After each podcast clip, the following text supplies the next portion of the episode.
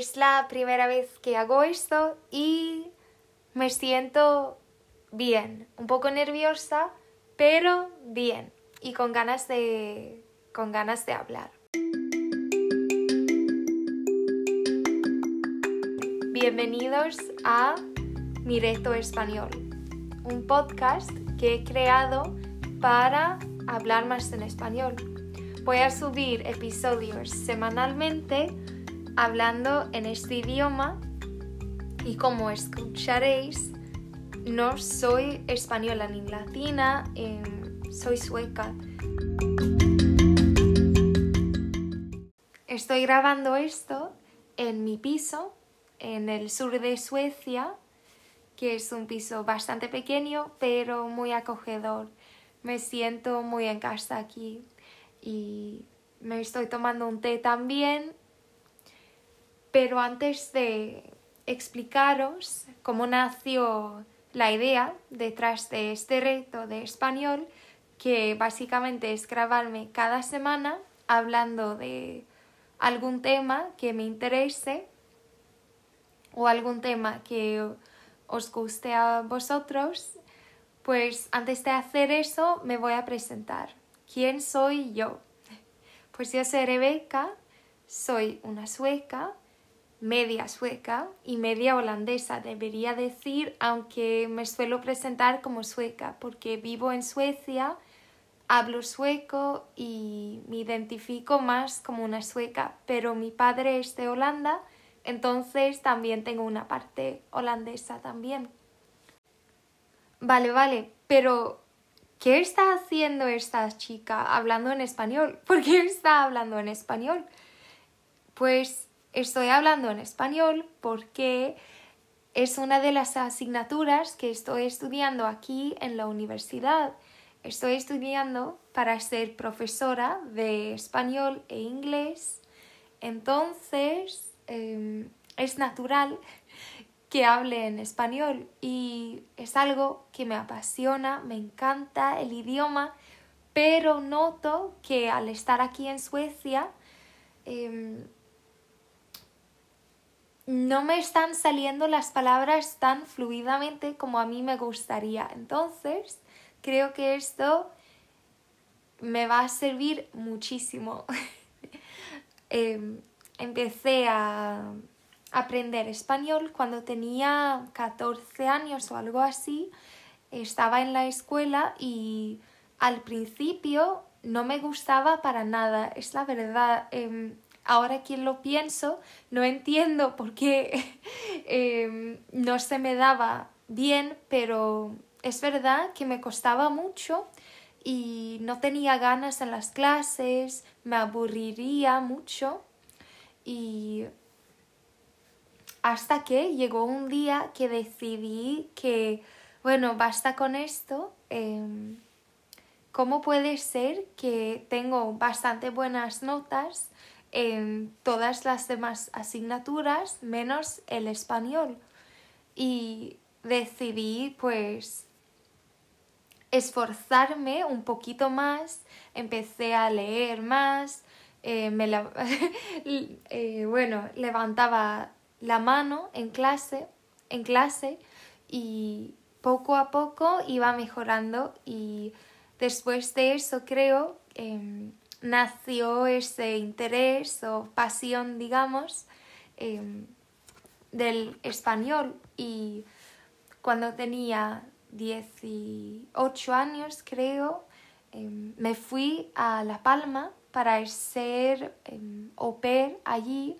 Y volví después de seis semanas con muchas ganas de aprender y me había enamorado del idioma y creo que sigo un poco enamorada del español y después de esta experiencia en La Palma que fue increíble en la playa con tres chicos pequeños, bueno, y un poco loco, claro, pero bueno, una experiencia súper buena. Después de eso, decidí al acabar el bachillerato que me iba a mudar a Madrid. Entonces pasé 10 meses en Madrid, viviendo con una familia española em, y bueno, vivía con ellos, con dos niños y iba a clases de español durante los días, em,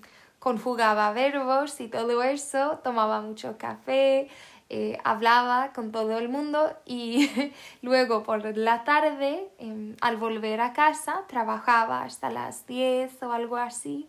Y no, no os preocupéis, voy a hablar más sobre esa experiencia súper bonita que tuve en Madrid em, en otro episodio, pero así fue un poco mi comienzo, digamos, em, del idioma. Y después de, de eso también em, viví un tiempo en Barcelona, estudié un semestre de mis estudios allí en Barcelona y también he estado un poco, bueno, fui a Ecuador, hice mis prácticas para ser profesora allí.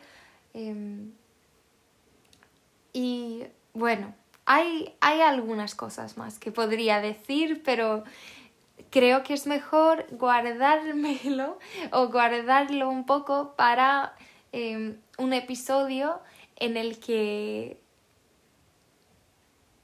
tocaré eso más profundamente, digamos. Em, pero bueno, ahora sabréis un poquito más de, de mí y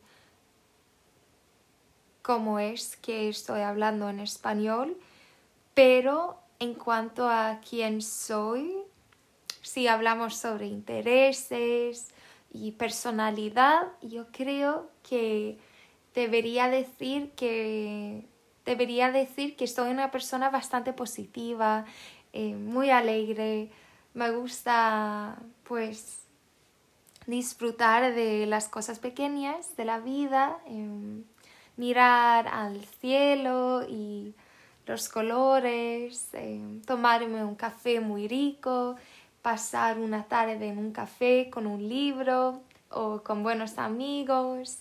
Me gusta hacer yoga o que correr. Em, y por supuesto me gusta aprender idiomas. Es algo que realmente em, me hace sentir bien. Y os cuento ahora que llevé bastante tiempo sin hablar o sin ni siquiera escuchar español porque em, viví en Inglaterra un tiempo, hace un año, estuve en Londres durante casi un año, eh, tuve que volverme a Suecia em, un poco más temprano por, por, la situación con el virus y todo, pero em, al estar estudiando en Londres, porque fui, bueno, iba a una universidad allí, em, muy guay, y estudiaba, bueno, inglés, eh, cursos de Shakespeare y todo, pero estaba tan como sometida, digamos, del inglés que ya casi no me daba tiempo a, hacer nada en español. O bueno, es culpa mía también, pero em, así fue, así que pasó bastante tiempo sin, sin, que yo me esforzara em, en este idioma. Pero ahora he vuelto y ahora estoy muy dedicada a esto. bueno, em, lo que quería decir es que al no estar hablando en español o escuchando el idioma, em, creo que sentí, bueno, que me faltaba, como, como si me, me faltara una parte, ¿no? Y cuando yo tengo un día malo, por ejemplo, a veces me ayuda a escuchar pues un podcast o ver un episodio em, de una serie española o un vídeo de una youtuber española que a mí me gusta, em, cosas así, noto que realmente me ayudan.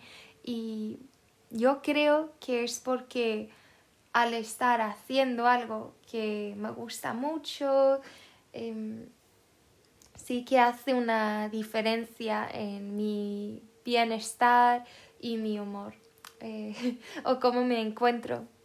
Vale, ahora te tengo una pregunta a ti. ¿Estás aprendiendo un nuevo idioma o quieres hacerlo?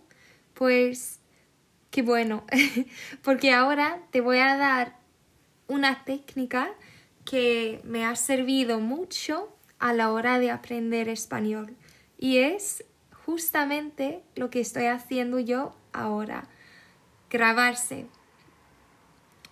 Grabarse a la hora de hablar el idioma que quieras aprender. Puede que parezca un poco raro y antes de que te vayas corriendo pensando que estoy un poco loca, em, eh, te quiero decir que puede ser muy útil, no solamente porque te vas a esforzar a hablar más en el idioma que estés estudiando, pero también porque al grabarte puedes ir hacia atrás y ver tu desarrollo y es súper motivador, es muy bonito. Em, a mí me gusta hacerlo, de hecho a veces em, voy a la aplicación que tengo en mi móvil de grabaciones y me escucho y voy como hacia atrás. Em, hace unos años me escucho, a veces me comparo y es, sí, es guay. A mí me gusta mucho. Eh, también se podría compararlo con lo de tomar, con lo de hacerse fotos antes de, pues, una rutina de ejercicio, por ejemplo, y tomas tu antes y tu después, ¿verdad? Pues esto es un poco parecido porque vas a grabarte primero al principio y luego poco a poco irás mejorando. Puede que no notes eh, tu desarrollo em, súper rápido, pero em, vas a ver que, que sí está pasando algo, porque aunque sea un monólogo, tendrás que pensar en, en qué decir y te darás cuenta también al escucharte después de los errores que quizás cometas y así podrás hablar em, de forma más consciente, digamos. También quiero agregar aquí que no pasa nada si estás un poco nerviosa em, o si te da vergüenza hablar en, el idioma. Em, yo estaría mintiendo si dijera que eso nunca me pasa a mí, que esto es súper fácil, que se me da genial. Em, no, pues em, es verdad que puede ser algo costoso, pero es muy beneficaz y em, si yo lo puedo hacer, te aseguro que tú también lo puedes hacer sin problema. Y por eso he creado este reto, para motivar a la gente a hacer lo mismo que yo. Y lo bueno con este reto también es que nos ayudará a sentirnos más cómodos a la hora de hablar.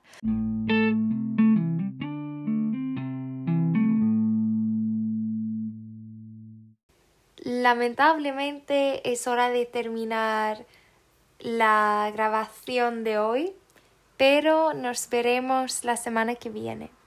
Espero que hayas gustado esto y la verdad que ha sido muy interesante para mí poder compartir esto y saber que alguien a lo mejor me está escuchando si ha hecho